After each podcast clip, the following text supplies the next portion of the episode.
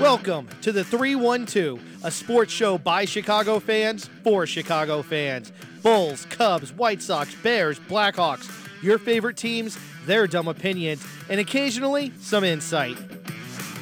And now here's Matt Peck and Sean Sears.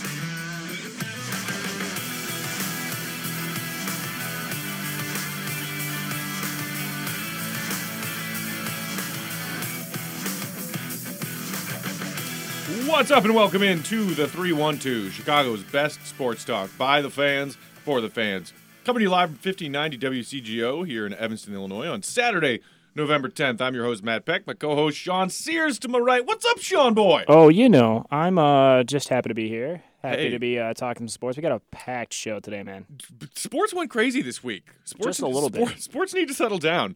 Uh, our producer, Randall Betker, joins us in the booth. What's up, Randall? What's up, boys? Good to see you as always. Um, yeah, crazy week. We got a lot to get to. The Blackhawks fire Coach Q. The Bears have a critical division matchup against the Lions tomorrow at Mm-hmm. home. Buster Olney exploded Cubs Twitter yesterday with a crazy rumor about the uh, about the Cubs trading Kris Bryant. That's putting it mildly. and if all that weren't enough, guess who got traded this morning? Former Bull, Mr. Hollywood as hell himself, Jimmy Butler. Oh, this is my surprise face. Yeah, and perhaps even more breaking news than that, the Bulls are starting Ryan Arcidiacono tonight in what could be the ugliest basketball game that happens at the NBA this season. Bulls Cavs, seven o'clock. Who's watching that other than people like myself who have to watch that game? Not me. yeah, yeah. Um, just a, a score update for you as we get underway. Blackhawks with the early Saturday matinee game, trailing the uh, Flyers in Philly two to nothing early third period, and our Wildcats on the road taking on number 21 Iowa. That's a 2:30 p.m. kickoff. We'll keep y'all updated on that game as that gets underway as well. Just a reminder, you can listen to the 312 live at 1590wcgo.com, as well as the TuneIn app and the Smart Talk app. You can also listen and watch the 312's live video feed from the studio on Facebook uh, at facebook.com slash 1590wcgo. What's on Facebook? Uh, you can follow WCGO on Twitter at 1590WCGO. We're at 312pod. He's at Sean R. Sears, and I'm at Bulls underscore Peck. All right, so first thing is first. Coach Q gets the boot earlier this week. Probably, I mean, not probably, Hall of Fame coach for sure Yeah. um, arguably the the most winning NHL coach in history. Certainly the most winning uh, active coach in the NFL before or in the NHL before getting the, getting the boot earlier this week. Mixed reaction from a lot of Blackhawks fans so far, Sean. What what do you think? Yeah, I- I think a lot of people were surprised by it. Um, as more details kind of came out, uh, which weren't really, they were still kind of sparse. I mean, they were still trying to put out the idea that Joe Quenneville and Stan Bowman didn't have any friction, which, I mean, Right. sure. Clearly, there's some there. And I'm a giant Aaron Rodgers fan. Um, but you know, like it's just it when it comes down to it. Unfortunately, the Blackhawks are at the end of their dynasty kind of championship Windows window closing, here, if not closed already. And they've got to develop some young talent, and it just didn't seem like Quenneville was necessarily the guy that wanted to do that. Yeah. Well, and speaking of Randall, I want to get your take on this. You're our our local hockey uh, nerd. Do you like the decision to go in house uh, to find his replacement, taking a guy who has been leading those Rockford Ice Hogs for the last couple of seasons? I mean, I don't love the decision of firing Q, but I do like the decision of uh, bringing up the guy from the Ice Hog, the coach from the Ice Hogs. I think that he's worked with a lot of these players that are, they're bringing up now. Right. You know, I mean, outside of DeBrincat, who pretty much came from juniors up, he didn't really have any time in Rockford. You look at Schmaltz, you look at all those guys. He has had the fingers in the pie, so so to speak, with a lot of these players and a lot of their development. So I think that if anyone's going to lead the team to, I wouldn't say prosperity at this point, but something, it's going to be him. Yeah. I That's kinda mean, I it's uh, yeah, it is kind of like a bittersweet thing because it, on one hand, you kind of, uh, to me, my my first reaction was I think this is just one of those moments where yes, it's kind of a front office using a scapegoat of a coach, and m- maybe Coach Q just kind of lost these guys at some point. At some point, when you get coached by the same guy over and over and over, season after season, the you know it just it just stops sticking as far as what he's trying to, te- to teach his guys and get his guys to do it's just sort of fading. Anything that Coach Q is trying to accomplish just kind of slowly fades the more and more you're listening to one guy yell at you. Right. I, you know, I think that like that was a similar situation with Thibs. Mm-hmm. After so many years, guys like, I, if I have to listen to Thibs yell at me one more time, I'm going to lose it.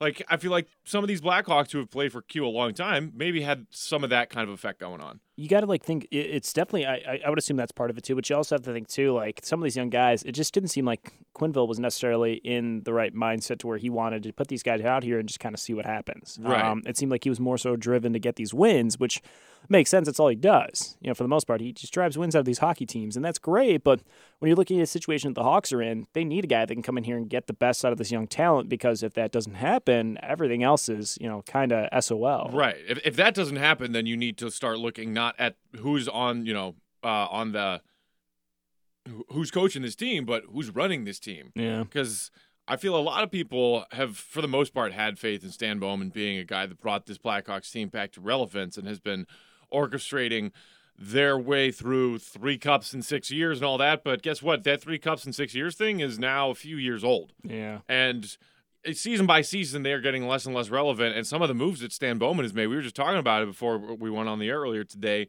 Like that Panarin for Saad trade, thought it was okay at the time. Didn't love getting rid of Panarin. Didn't work out. yeah Some of the contracts that that he signed, extensions for guys who got an extension and then just did not do anything. You have to start to wonder. Is like should Stan Bowman be on a hot seat of some kind? I would assume he is. He's got to be by now. What do you think, Randall? Oh yeah, absolutely. But going back to Q for a second, there's something else that I don't think really has been mentioned too much with Quenneville, and the fact is his system is actually quickly becoming antiquated within the NHL. The system that he runs um, and his breakouts have become so antiquated, and the book has been out on him since the third cup. Right. You know, you can only do so much with talent when you're everybody knows what you're coaching them to do.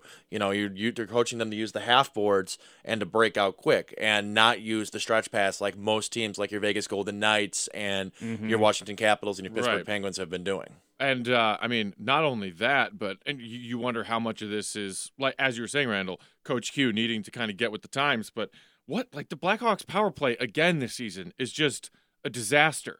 Like, how is it that you have some of the most talented offensive weapons in the league and you can't regularly score goals when you're up a man? Like, I don't understand that. And I, I mean, how much of that is the coach not doing the right things when it's when it's time to score on power play opportunities? It's a huge part of it. Um, I think that it's also um, it's about 60-40 coach to players. I think that you know you have players of this ilk of your Jonathan Toews, your Patrick Kane, and Brandon Saad, who is more of a power guy, which is what they really want on the power play. Unfortunately, they I think that the Blackhawks power play has always suffered from getting too pretty. You know, you're trying Sure. to make that perfect pass across the crease to an open man through two sets of feet and a stick. You're not going to be able to do that. Sometimes you just have to grind it out behind the net Yeah. and hope for something to suck up. Yeah. You know, you look at the Washington Capitals, they have the perfect power play because you have an absolute monster of a shot in Alex Ovechkin coming from mm-hmm. the dot. And all they have to do is feed it from D man to D man to Ovet on a quick shot, uh, quick pass to Ovechkin, and it's an easy goal. Yeah. The Hawks have just never had that. No, and, and some of the guys that they could rely upon in the past to contribute offensively from the blue line, especially in power play situations, whether it's Seabrook, whether it's you know Duncan Keith, that you know they're getting older and they've taken a step back. They're really not uh, as useful, and the rest of that blue line is young, inexperienced, incapable. Pick, you know, pick your adjective.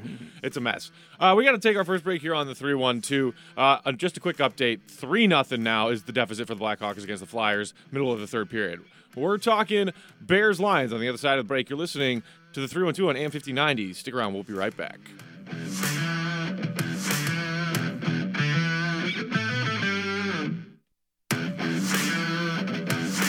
Welcome back to the 312. Follow them on Twitter at 312pod. Now, here are your hosts, Matt Peck and Sean Sears.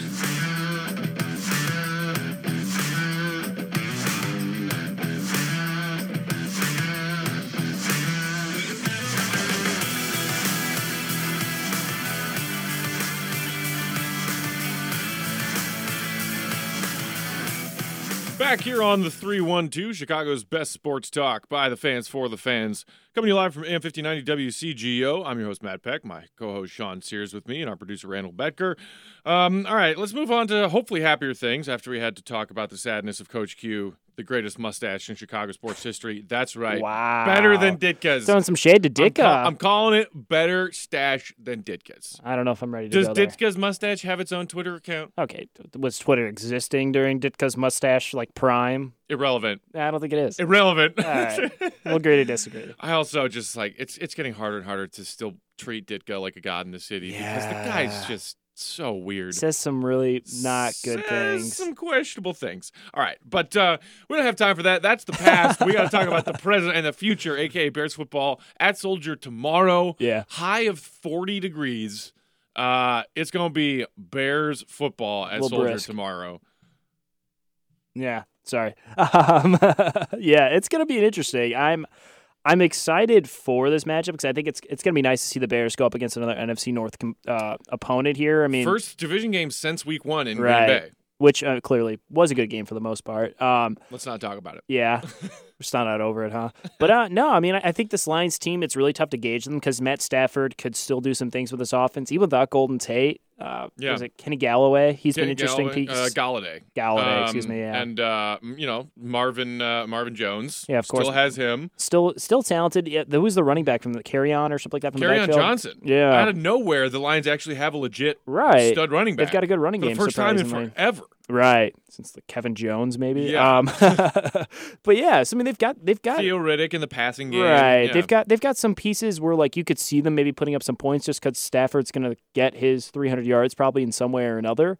Um, I still feel like I mean, what's the line on this? Isn't it like plus six Bears right now, six and a half or Uh, something yeah, like that? Yeah, I think Bears are six and a half point favorites as of right now. I feel like that line's probably a little too high, but that said, I mean, this Bears team, I mean, shellacked the Bills, who aren't a good team, but still showed Well, out in a big way. You know who else isn't really a good team? I mean, we were talking about, uh, yeah, they have on Johnson, Matthew Stafford, always a threat to throw the ball on you. Mm, But this Lions team collectively is just not very good. there's not a ton of They're they're three and five, and they look like a team that deserves to be three and five. well, like it's crazy because they had that game against the Patriots, like uh, it was week four or something like that, where it was Yeah. like, oh wow, okay, they actually challenged them for a bit, right, But then since then, it's just kind of been like pretty bad football with a couple really good Matt Stafford throws. Right. And uh, guess what? Matt Stafford last week got planted on his butt Ooh. ten times. Yeah, by Vikings. by the. Vikings. 10. One more than the number of days Ferris Bueller missed in one semester. 10 times. Yeah. And look, you can argue about who has a better front seven defensively, the Vikings or the Bears. I- I don't think it's a biased thing. Look at the numbers, look at the metrics. Every you know possible statistical category, this Bears defense is top five, if not you know top ten, if not top five. Right. Some of them, you know, they're top three. The Vikings defense is good. It's not as good as it was last season. Mm-mm. This Bears defense could be, if it's, you know, operating on all cylinders, just as good, if not better, than the Vikings defense, which destroyed the Lions front line last night And or get- uh, last week. And guess who's coming back this week? Khalil, return, of the Mac once again. Once again. Yeah. So Khalil Mack being back against a Lions defense or offensive line that just gave up ten saccaroonies to their quarterback. That's I mean, I mean, Vic Fangio's got to be licking his lips right now, I right? dude, I gotta see Khalil Mack has got to be just chomping at the bit to go up against that left tackle. So, I mean, say a prayer for whoever's starting at Yeah. left tackle for the doesn't Lions matter. We tomorrow. don't even need to look it up because they're not going to stop Khalil Mack. right. No, they won't. And with Khalil back in the fold, resting a couple of weeks with that, you know, the sore ankle, which, you know, I was fine with that. You can get a win against the Jets without Khalil Mack. You can Mhm. get a win against the Bills without Khalil Mack, and they certainly did that. Now you have this stretch of division games Lions, Vikings, Lions. yeah, it's a tough You- run. It's a tough run, and including the fact that it's three games in the span of 12 days. Yeah, and, that's right. um, 'cause they've got a, a Monday night game. We also, well, right? I mean, we got to talk Thursday about. No, it's the Thursday Thanksgiving game. Mhm. I love that the Bears Vikings game to, uh, next week got flexed into prime time. Yeah, Sunday Night. Football. It's awesome that they did that because this is a huge game. This game Mhm. could determine the division. It. Uh, will, will absolutely have a big, uh, you know, a, big uh, deciding factor in Mhm. who's controlling this division down the stretch. So you love that they flex that into Sunday night, but you're talking about the Bears have a game tomorrow at home against a bad Lions team that they have to win. That's a home game against the weakest team in the division. Got to win that. Then you got to play the Vikings in prime time, Sunday night, 7:30. Then Thursday, because it's Thanksgiving, and the first Thanksgiving day game, it's 11 a.m. It's not new. It's 11, so they go from Sunday night to a, to Thursday at 11 a.m. That's a brutal stretch.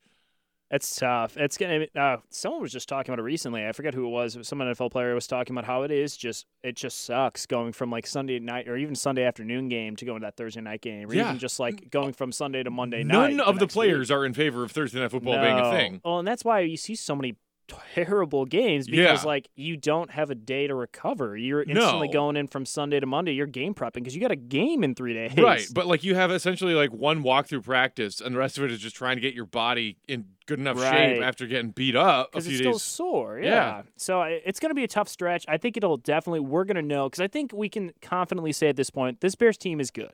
Yeah, This is a good team. Um, are they a playoff team? Are they a team that's going to really threaten something down in the line here in the next month or so of football? We're going to know here in the next three weeks. we'll find out. We'll find out Yeah. in this stretch of three games against their division opponents, and then of course another big one looming. Uh, you know, a month and change from now, home against Green Bay. Yeah, it's a big one. Like, because you look at the remaining games against uh, on their schedule, they have the Rams, which, is a toughie, and you assume one. You assume it's a loss. If if they Mhm. overachieve and somehow make that a game, like wow, cool, but you count it as a loss when you're looking at the schedule. Yeah. Giants, that's a win. Should be a win. Niners, that's a win. Not Like, good. wait, the the division games will decide the Bears' fate this season. Yeah, and they could- it's simple as that. They could either easily boost the Bears schedule and give them maybe make them a 12 win team. I still think this team's like a 10 win team likely. Like that feels like 9 to 7 9 to 10 wins is Right. where they should be. right. But this division, I mean, we've seen the Vikings kind of have games where they look great and then guy, games where they can't do anything. Like that game against the Rams, great game, lost it, but great game. Mhm. That game they had against the Packers where they tied, like what is going on? You Yeah. know, like there's so many games in between like that where the Vikings have had. Packers clearly the same situation. Lions look like the worst team in this division. The Bears could easily vault themselves up and get them that padding. So when they do lose to the Rams, they've got a little bit of insurance. Right. I mean, clearly we're not we don't want to just go out there and say they're going to lose, but I mean, the Rams look like I mean, even against the Saints, uh, th- th- th- the best team in football, I still think. Yeah, yeah, and honestly, if it weren't for a couple of possessions where the Rams offense for one reason or another fell a little short or whatever, Right. like that, it was 45-35. Insane, very entertaining Well, game. and you have to think like, too, like a guy like comparing like quarterbacks, like Drew Brees is clearly way more mentally ready than Jared Goff is. Oh, like, for sure. I can't think of a game where Jared Goff's had that type of like. I mean, you're, you're going up against two teams. Like clearly, one's you're the best team in the NFC. The other one's clearly the second best team in the NFC. Right. Like, Yeah. Clearly, Drew Brees is going to be more prepared for that. Um. All right. So let- let's talk a little bit uh, more about like the game flow tomorrow. Bears Lions. Um. Not only are they getting Khalil Mack back on the defensive end, but Mhm. Allen Robinson, full participant through practice all week. He has a green light ahead of him as well. Yeah. uh, which is nice. He hasn't really, even when he's been in there this season, been like a huge factor. Um, but you know, Trubisky and and Nagy and everybody was talking about how he is just a, another security blanket out there for Mitch. That's a big body he can throw to. Uh, you know, not named Trey Burton. Yeah. Um, I, I mean, that being said, I still think, uh, you know, I feel like a broken record, but this is a, a bad Lions team. If the Bears control the clock and just run the football, this should be a pretty easy win. Yeah. I- Their, the, the Lions' run defense is it's been getting It's gashed bad. all season. it's like 26 in the league. Gashed. Yeah. Hand hand the rock to Jordan Howe. It's and it's going to be a cold, windy Mhm. day at Soldier Field. I don't want Mitch slinging it all over the place. Honestly, No, he doesn't need to. And I think it's great that Allen Robinson's coming back because I think his big piece was like third downs, like third and sevens, Right. thirds and eights. you need to get- convert a third and six, Right. third and seven. the Bears get themselves in that situation sometimes because they get too cute. Sometimes on first down with a reverse play or like a triple handoff to Tarik Cohen or Right, something yeah. like that. It's great to have Allen Robinson, who you know on a slant or a post or an out or whatever it's going to be. He's going to run it well enough to give Mitch at least a chance. Right. Yeah. and he's so good at the congest, uh, contested, congested, um, contested balls. Maybe he's good at that too. Who knows? Um, but um, he's great at getting those balls, those 50-50 balls. I think that's his role for this team. Yeah. And if he can do that, that's great. But yeah, definitely with the weather, with everything coming out here, it's Chicago Bears smash mouth football, and Jordan Howard is going to be dancing in the end zone. I'm guessing tomorrow. I would love it. I mean, he got uh he got two of them last week, and you're Yeah. like, yes, finally, Matt Nagy gave the ball to Jordan Howard in a goal to go situation. Like, imagine. I'm, I I know that it's not part of your fun little bag of tricks, Matt Nagy. Yeah. And I know the Bears fans are trying to get behind this guy with this very creative, you know, new age NFL offensive scheme. And for the most part, it's been fun to see some of that stuff Yeah. that Nagy uh, has come up with. But d- as you said, like, don't get too cute when you don't need to be. Right. So guess what? If your ground game is working and Jordan Howard is tearing it up, keep doing that. There's no reason to go away from a thing that is working. Whether you're at your own 30 yard line or in the red zone, if Jordan Howard is tearing up the Lions' run defense, keep giving him the ball. Exactly. That's and that's you know the situation. Like maybe you could get 25 yards on a big roundabout play to maybe Taylor Gabriel, whoever, but like you only need six sometimes. like there's been multiple times where the Bears have gone for these deep patterns on like a third and eight, and it's like okay, I get the third and eight's going to be tough to get, Yeah. but it's much harder to get 30 yards than it is to get eight if I'm Yeah. using the transitive property here. And um, and the the one constant of Mr. Trubisky, which is that some of his throws are on target and some of them are nowhere close to on target. right. When you're ta- when you're chucking balls down the field, and you know who is? I think um uh our friend Danny Parkins uh at 670 the score has you know he's been chirping about it all season long, and uh the Bears already have doubled their total number of uh, drawn defensive pass interference calls from last season yeah. already this season, and he says, "Throw the ball downfield, good things happen." Yes, that there is truth to that. Where you can draw defensive PI and get yourself like essentially like a thirty or a forty yard play just by drawing PI. Do you trust your receivers? Do you trust Mitch? Because yes, when you when you throw the ball downfield, usually good things happen. You know what else can happen? Picks. Yeah. Like that. That is the other side of that coin. Yeah. It's not like there is a zero risk involved with, hey, throw thing, throw the ball down the field, good things will happen. Yeah. We're still working with a young quarterback here. Exactly, and some young receivers too. So Yeah. Mm-hmm. quickly, I know we got a little bit of time before this. Uh, what is your picks for this game? What do you think the score is? Um, I I think the Bears pull it out. I I Yeah. don't feel great about that six and a half point spread though. I think it seems like too I- I think the Bears make a few mistakes and it's a close game, but I say Bears win uh 27-23. I like that. I'm gonna go 28-21. Okay, Randall. Um, oh, don't oh. know. Randall doesn't know. He's a Broncos fan anyway. We got to take our next break here on the 312. When we come back, we're talking Cubs, Buster Olney, and Kris Bryant trade rumors. Stick around.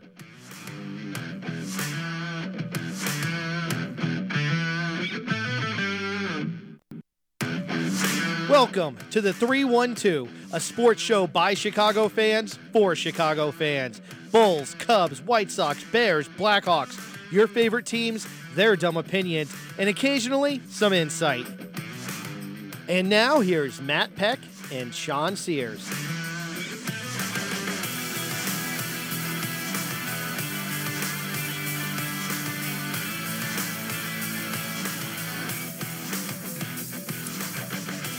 Welcome back into the 312, coming to you live from AM 1590 WCGO in Evanston on a cold, brisk Saturday afternoon. Uh, Matt Peck, your host, Sean Sears, my co host, and our producer, Randall Betker, talking Chicago sports with you until that 3 o'clock hour.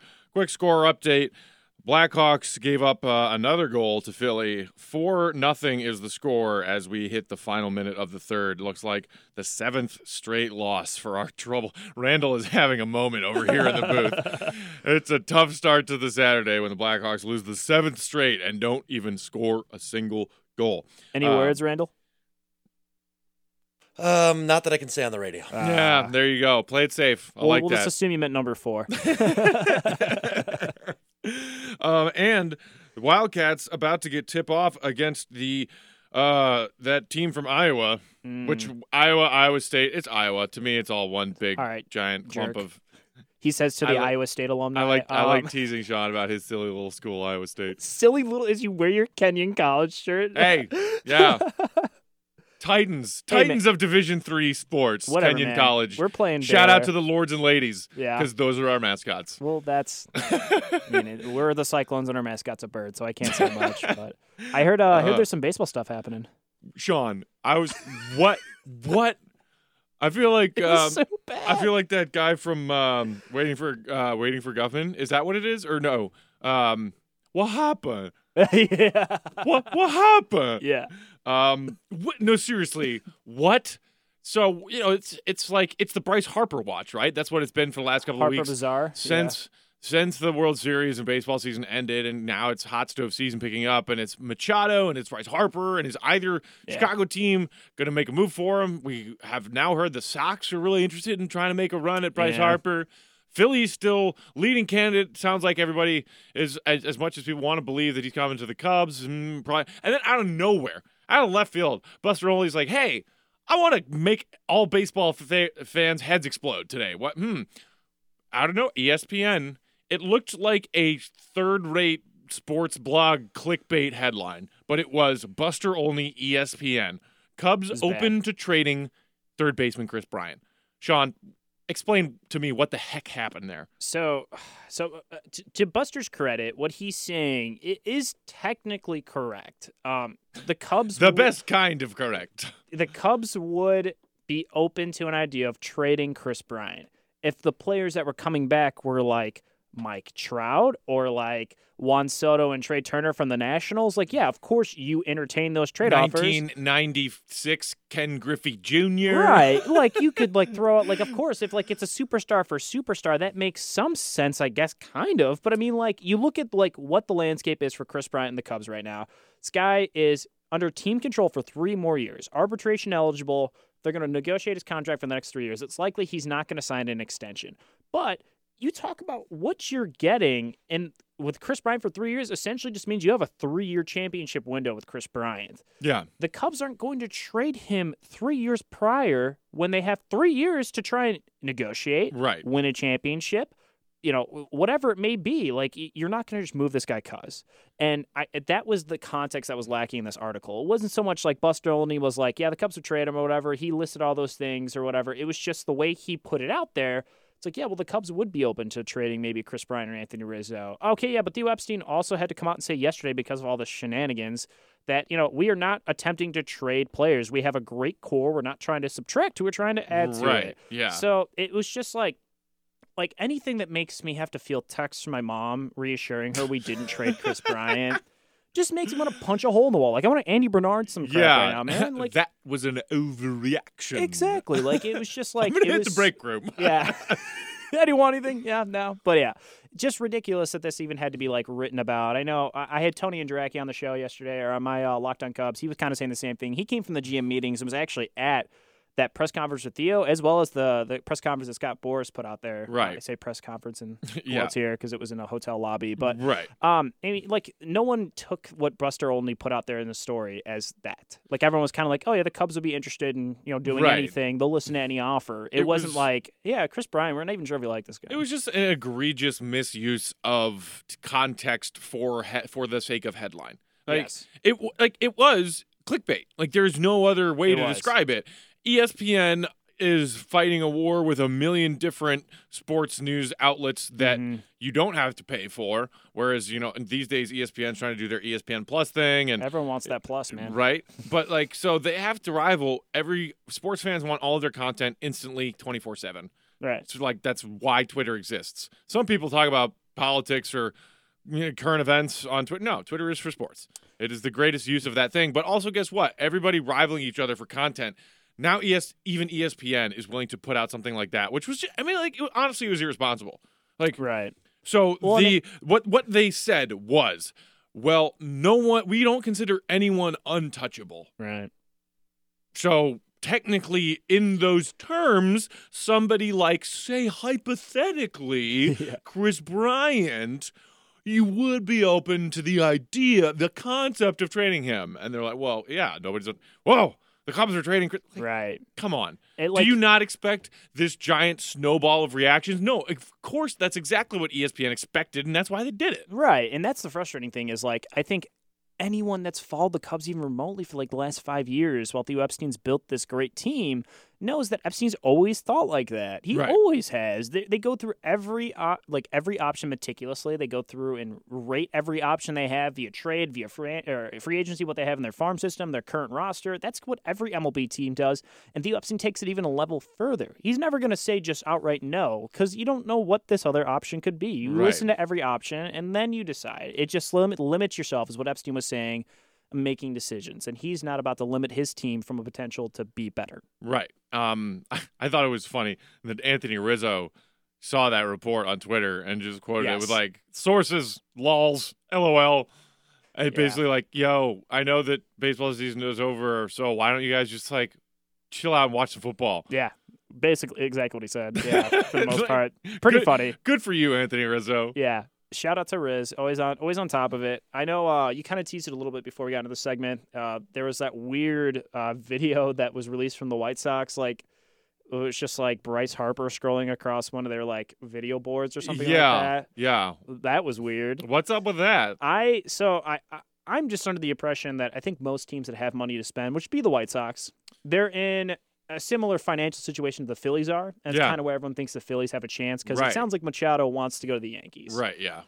And so that means basically. Fine. Fine. Let him. Yeah, right. That's a million opinion. teams trying to bid for uh, for uh, Bryce Harper now. The White Sox have a ton of money, have an attractive core to an extent. Yeah. Um, being bringing Bryce Harper probably about a year or two to early or whatnot. But I mean, if they can give him the money, and teams are going to be you know shortchanging players like we saw last year. I mean, that's where people, and this is why I think the Cubs are kind of coming across in this situation because it could just be a random team like the White Sox that see like a team like the Phillies is going to sign Bryce Harper for maybe like two hundred and ten million. Right. It's like, yeah. well, hey, we're fine with going to 270 million. What do you think of that? and that's why the Cubs are like, well, we're not going to like let our intentions know because Theo Epstein 100% wants to take the doormat out from under people with Bryce Harper Right. and bring him to Chicago. So I think what it's He loves. He loves pulling that little. right. You So know, bait and switch, those surprise. It was like Dexter Fowler in the spring training of 2016. Exactly. Everybody was like, "Oh my God, Theo's Right. amazing!" Which coincidentally was reported by Buster Olney that he was going to the Orioles, and then two later, two days later, uh, Dexter Fowler came through center field in the coolest way possible in Mesa and was like, "Yo, yeah. I'm your center fielder. Hey guys, what's up? I play with you guys now." And they're just like, "W- "Okay." Uh, wow. So I mean, happened? it's it's a weird, it's a weird situation. I think the Cubs are playing it in a way that I, I- I think will help them, but there is realistic, like it is a fact. The Cubs don't have a ton of financial flexibility right now. No, they really don't. Which is why you know I don't know about you. I am just I I'd like to believe that there's some way that the Cubs bring Bryce Harper to, to be on this team. I just don't see it happening because of the money. It's going to be tough, and you, like not so much about the money that's going to get paid this year, because every team's going over the luxury tax. That's that's worth something. Right, The Cubs are going to do it in just arbitration numbers alone this year. They're going to be over the luxury tax, and they will be for probably two three seasons. Yeah. So the reality of the situation is that it do the Cubs think they can afford to sign Bryce Harper, keep this money on the contract eh, or on on the actual salary books here, and as well as re-sign or extend Kris Bryant, Yeah. get Javier Baez a new deal, likely get Rizzo a new deal. You've got a lot of young players in Schwarber, Almora, Happ. Uh, people you have to kind of decide what you're doing with these guys at some Right. point Yeah. Because at some point they're going to come off their arbitration deals and be worth or off their deal and be in arbitration and be worth some more money. And uh, So- the the other name that I keep hearing a lot, speaking of figuring out who they want to keep and who's going to move on, is is Kyle Schwarber. Yeah, And it's he's like probably their biggest trade piece. I would say. probably their biggest trade piece. Guy probably should be playing for an American League team Mhm. as a DH. did have his best season in the field this He year. Though. he did market uh, you know uh, significantly improve his uh, his play out there in left field. Mhm. But I think when you're talking about who fits, who stays, who Right. goes, like He's he's clearly a DH playing left field right now. and like they could probably get a solid you know a piece or two for Kyle Schwarber, I, I think as young as he is still. I, I think what the plan is might be for the Cubs. is I've seen a lot of like Dave Kaplan throughout this trade idea of trading Kyle Schwarber to the to the Royals for Whit Merrifield, Oh, and he's kind of an interesting piece. He plays the outfield and the Right, infield. He's yeah. mainly a second baseman. That would give you a piece that's a leadoff guy that can steal some bases, is a high on base guy in general, plays pretty good defense, and kind of fills the role that you might be losing mm-hmm. in maybe Addison Russell in the terms of middle infielder, but also gives you things this team is lacking. Right. You look across the board, the teams have the Cubs have a ton of power. They don't have a lot of guys with, who who hit for average, right, hit for contact, and you can consistently trust in a postseason that they're going to pop right. a ball like through. outside of Ben Zobrist, they don't really no have one. Anyone. Who is Almora like was that. that. guy for like two months last year. Jason Heyward was it for like three weeks. Right. But there's no one in this team that's going to hit for average. Guess what? We love Zob, but dude's getting old. He's 38 years old. Had his best season ever at 37. Yeah. But I mean, at this point, if Ben Zobrist plays plays more than 100 games next right. year, No, you need something a, terribly happened. You need a contingency plan for the- the, the, what happens with this young Cubs core when when Zobrist is exactly. is So moving on. that's an interesting idea, but I, I, I think the Cubs first and foremost they're going to try and move some money. Tyler Chatwood they're going to try and move. I've heard heard rumors that Jason Heyward's a guy they've considered shopping Right. and eating. Just they from what I've heard, there's some stuff out there that teams would consider eating half his salary. which- Heyward's. which I feel like if that were the case, someone would have done it already. What? Yeah, right. The like Giants have been a team that's always eyeballs been popping out of my head right, now. The Giants have been a team just because they've got that difficult right field where it could kind of make sense, but there's nothing tangible out I there. I mean, Heyward had a better season certainly than some of his previous Cubs uh, moments where you're like, wow, how These much guys do we are on the this roster. money? But They're on the roster. There's Yeah. nothing they're gonna do about it. Uh, so, uh, in summary, shame on you, Buster Olney. Kris Bryant isn't going anywhere. We got to take our last break here on the 312. When we come back, we're going to touch in on former Bull Jimmy Butler, who's headed to Philly, and also take a look at that Bulls Cavs dumpster fire we got on deck tonight. If you're listening to the 312 on AM 5090. Stick around.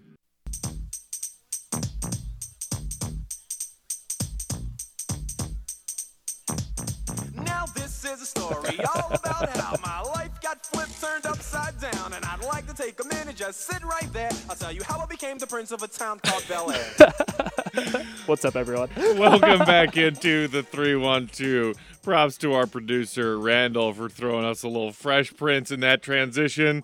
Uh, because Jimmy Butler, well, he's not headed to Bel Air. He's headed to Philly. He's doing a reverse fresh That prince. reverse Fresh Prince, so hot right now. so hot right now, that reverse fresh prince. Somebody photoshopped a picture of Jimmy Butler's head in that Fresh Prince Will Smith outfit from Yeah. the you know the the show's theme song opening with like the ridiculous 90s like color explosion and the hat leaning out of that taxi cab. so good. And Sean, you and I were just talking about it. Like there could still very well be a yo home to Bel Air moment for Right. Jimmy. We're hearing that he and the Philadelphia 76ers are confident they can get a deal done for a big extension for Jimmy to keep him with Philly and that core. They want Mm-hmm. him to be the third big piece with Simmons and Embiid. But couldn't you see Jimmy Hollywood as hell? Just say, hey, Yeah. you know what? I think I'm going to go play for the Clippers A hundred this summer. Like, that's totally a thing that is still within the realm of possibility. Especially like, I mean, at least Philly now is like a, a real city. Like, no offense to anyone that likes Minnesota, but like going from Chicago to Minnesota is basically like the same situation, just like kind of a crappier city, Yeah. and it's also colder. It's a less. It's like it's not even a lesser Chicago. It's like what? What does Minneapolis have? I mean, it's like it's like upscale Des Moines, Iowa, is what I would call it. That's not a thing. That's. I, if you've been to Minneapolis, um, so so the corn is fancier, is what you're saying. it's actually just frozen. Oh, it's frozen corn. Yeah. Okay. Hey, hey, hey, hey, hey. Let's lay off Minneapolis for a second. They do have a bar that has over 200 taps. Uh, Well, see, that's impressive. they also have the Mall of America, which I've heard is very overrated. Where Jimmy Butler did his introductory press conference for the Super- Minnesota Timberwolves. Super weird. He but and yeah, Thibs were all smiles. No, no, sh- I'm not trying to take any shots at Minnesota, but at least like uh, Philadelphia, at least is like a, a more of a market, and maybe he might be interested. But yeah, at the same time, like I could totally see Jimmy Butler playing for the Clippers next year. Right. Um. So let's let's contextualize this for from from the perspective of a Bulls fan as much as possible in like five minutes. Um. Certainly, I think even more so validates the opinion that the Bulls won that Jimmy Butler trade, or if you don't want to say won the trade, say are better off. Um. And guess what? The haul that they got in return for Butler this time around, but going out instead of giving up, Minnesota basically swapped LaVine, Kris Dunn, the opportunity to draft Lauri Markkanen for Dario Saric, um, Randall uh, or- Robert Covington, Robert Covington, that's what it is. and a and a and a 2022 second round pick. Yeah, so nothing. Eh. The Bulls clearly got the better haul when sending Jimmy Butler away than Minnesota did. And I think we all knew that assuming Jimmy didn't stay in Minnesota when that time came, you were going to get less for him. Yeah, He's another year older. He doesn't have a, f- a full, reasonable compared to his talent level contract, uh, team control. The the Wolves, as soon as he demanded this trade, were going to get hosed one way or the other. I think all things considered, they did well to get what they got. Yeah, I mean, like those two pieces, like I, we were talking about, it, like Covington's a good piece to put on a a, Wolves team that needed some shooting. Mhm. That that does have a guy that's going to play more team basketball. Something that it seemed like Jimmy was saying he wanted to do, but was also pretty annoyed with the teammates. Yeah. And then you also have Dario Saric, who is a guy that, that probably needed a change of scenery from Philly. One of those guys that they picked up in the Sam Hinkie era of, you know, trusting the process for seven years and whatnot. Right. And he's a good piece. He wasn't necessarily flourishing, but he gives them some shooting. The flip side now is like, what do the Sixers do for shooting? I guess, but Yeah. you know, And I mean- uh, still, I like I when when I first the first tweet from Shams that was like, "Oh, it's Jimmy going to the Sixers." Everybody was thinking Markelle Fultz, right? right, right. Kind of odd man out. Yeah, he's a former uh, number one pick, but his shot's a mess, and he doesn't really fit in. And the fans there are already heckling him, and like Philly's you- a tough market. But you know, so instead they send away uh, Saric and Covington and a, and a second round pick. Like, I think it's a good trade for both teams. But Right. fr- I mean, if you're Gar and John Paxson yeah, be pretty sitting happy here in Chicago right now, you got to be looking around to all the haters of the Jimmy trade and saying, guys, can we finally now admit that we knew what we were doing at the time? You can fault that front office for a lot of things over the years. Guess what? Fred just tonight decided to start Ryan Arcidiacono. Who? Mm-hmm. yeah, no, that kid who's actually playing pretty pretty well for this beat up Bulls team. Right. Over Cameron Payne because he's giving a uh, a a wry smile and a middle finger to his bosses to say, I know that you want me to validate that Cameron Payne trade because it got hosed and it got hosed deservedly so. The kid can't play. Cameron Payne can't play basketball. He's he's on the bench tonight. Archie's going to start until Kris Dunn gets back. Archie should start. I think it's as simple as that. And even though there are many examples of wow, the Bulls front office kind of screwed the pooch on that one, uh, and most of it's trades. Um, I think they draft fairly well. They've had a couple of poor drafts in this uh, long tenure, but they draft they tend to draft well. But you they have to be happy looking around at what just happened uh, in Philly and Minnesota earlier today and saying, "Wow, we we love what we're seeing from Zach LaVine so far this season." We're excited to get. Markkanen back, who was a first team All Rookie. Mm-hmm. The rebuild also, because of enduring a season of tanking, got netted us Wendell Carter Jr. Who also looks like a stud. monster. And Yeah. yeah, the Bulls kind of screwed that up and ended up drafting seventh when really they should have been in the top three, Yeah. but they got lucky and you know Wendell fell into their laps. This whole new rebuild, you can be skeptical about just how high the ceiling is, but we're we're loving the offensive dominance of LaVine. We can't wait to see him share the floor with Markkanen, and we can't wait to see Markin and share the floor with Wendell. Things are looking up. Uh, you know, you can say that with a, a fair amount of, of optimism. Things are looking up, and oh my gosh, Jimmy Butler's not our problem anymore. And the haul that the Bulls got for him, that I don't know if they could have done any better than that. What the only thing I think they could have done better was keeping their own. They're pick. their own pick. Right. That's the thing. I That's that's still say. the big criticism. Yeah, which is still tough. I, I get what they're doing. I'm sure negotiating a Jimmy Butler trade was a disaster, so I could see why they had to incorporate that. But you Yeah. know, who knows? Looking at what this roster has, though, I'm definitely like, I mean, a core of Carter Jr., uh, Markkanen, and LaVine. I feel a lot better about than I would about a lot of the other teams that maybe don't have their superstar yet, Mm-hmm. but have like a core of some good players. Like you look at where the Bulls are at, they could be in a lot worse situation. Like think about Orlando. Like your best Oh player was God. like Aaron Gordon, who's just like really good at jumping over cars. Yeah, and uh, and and that's it. That's about it. I uh, you know, and I still think that the Bulls are one star level talent away, and I don't know if any of these kids, Markkanen, Wendell, LaVine, are good enough to be the guy, like the Mhm. superstar to lead a championship caliber team. I don't, I don't really see it quite yet. I think they're all going to be really good players, but that that great player, I think, is still missing. So I, you know. People call me a you know a, a sour sport or a negative Nancy whatever whatever I, like a sourpuss. Uh, I think the Bulls should be tanking again this season. I really do. I think so too. And with all these injuries, you know, well, the the Bulls are three and nine. We got a matchup against the one and ten Cavs Yeah. on deck tonight, tip off seven p.m.